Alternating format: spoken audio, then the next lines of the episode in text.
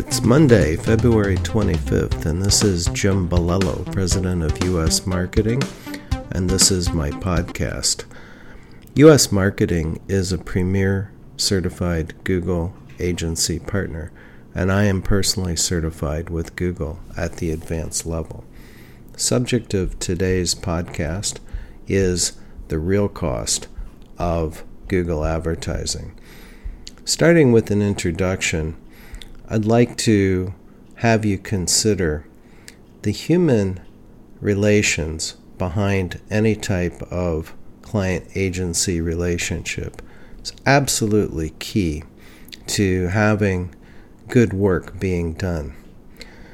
Many times, clients are on a small budget, and all of us have been guilty of pinching pennies.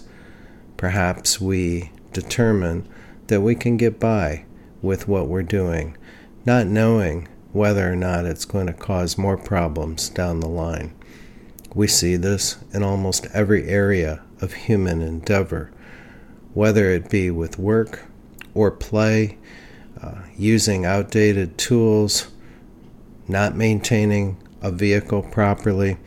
The list is almost endless. With Google advertising, one of the things that we find clients doing is they'll try to maintain or build their own Google Ads accounts.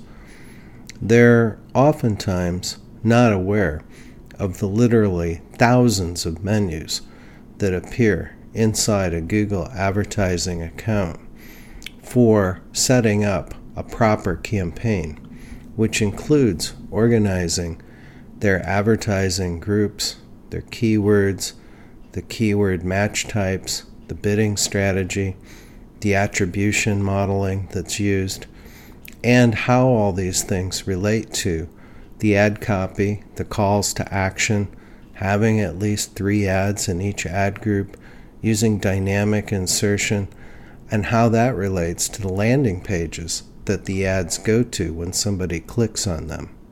Of course, there's no problem with trying something yourself, but I would submit to you that the real cost of Google advertising is not what you pay a professional that's certified with Google.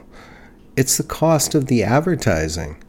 Consider the fact that even if you have a small $500 a month Google advertising budget, it's absolutely imperative that a professional work with all the factors I mentioned to monitor search terms for relevancy, make sure conversion tracking is working properly, consult with the client, and see what's working and what's not working. This must be done a minimum of two or three times a week.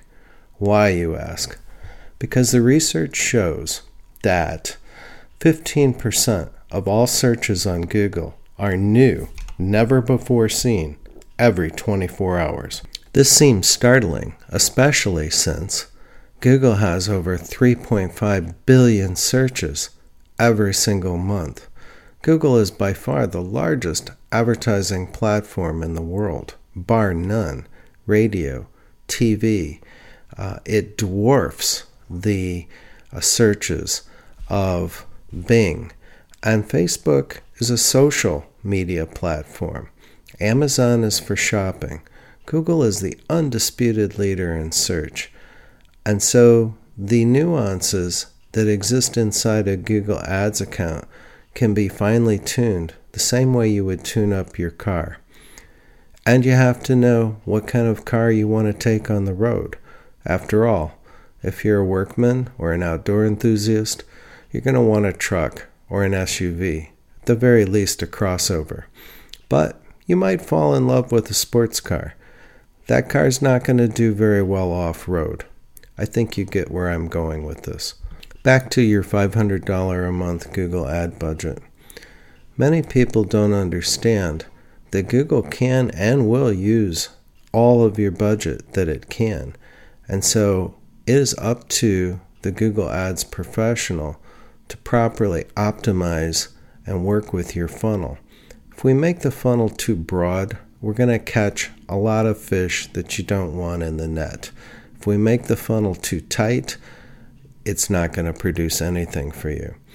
The sweet spot, of course, is making that funnel work to attract the type of customer you want with the right keywords and match types toward the top of the page, and then having clear, compelling advertising copy that inspires only your client to click through to your landing page.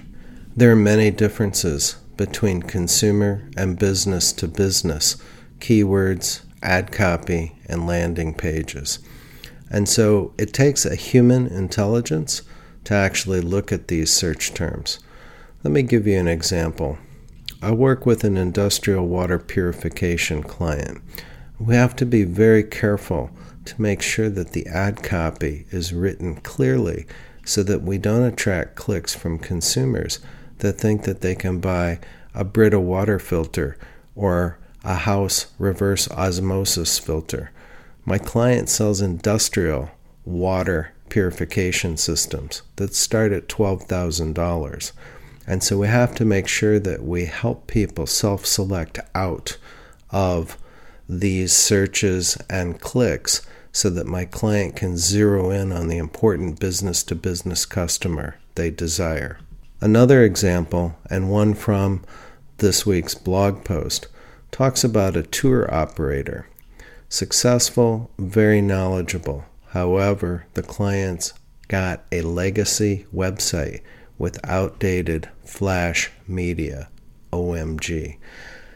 The client also is so tied and in love with their own product that our criticisms about the website and the structure fell on deaf ears. We were told that the website would be replaced shortly. As of this podcast, it has not happened. We quickly discovered that a non certified person who claimed they were certified by Google messed up the advertising campaign, didn't install the analytics conversion tracking properly and had a number of mismatches that led to poor conversions. After we fixed all these problems, the client actually started to get conversions. And do you know what happened next? We were fired. What, you say? But they were starting to get conversions. Yes. And they were getting, I believe, a return on investment. But let's look at the human factor. Many small businesses run on a shoestring, and they don't realize that by letting the car fall into disrepair again, it will actually be worse for them than if they would simply pay a certified professional to keep that website maintained and running smoothly rather than to use a haphazard duct tape and glue approach and wait until the next time the car is in such disrepair to have to hire and pay a pro. Or worse yet, perhaps they'll continue to tinker with it themselves, not realizing what they're doing. So, to wrap up this week's podcast, what is the real cost of advertising? It's not what you pay an agency professional, it's what you're paying for advertising. So, even with a modest $500 a month budget, over three months, that's $1,500 that dwarfs what you're paying an agency. And if it doesn't dwarf what you're paying an agency, the question is are you getting a return on your investment? In the case of our tour operator, the tours sell for a minimum of 3,000 all the way up to $10,000. So, even one tour booking in a month more than pays for the advertising plus our agency management fee. But people sometimes don't see it that way. And they figure if they can just keep more money for themselves, why not just hire a pro for a short time, turn it off, and tinker until it breaks again? We see this on the road too with vehicles. Some people have well maintained, clean vehicles, and others have vehicles that, well, they go down the road, but they may not be in the best mechanical repair, and they may not look the best. That's it for this week's podcast. If you have questions, please feel free to contact me. You can see more on our website, at usmarketing.bz, .b like boy, z like zebra, and you can contact me there. Have a great week.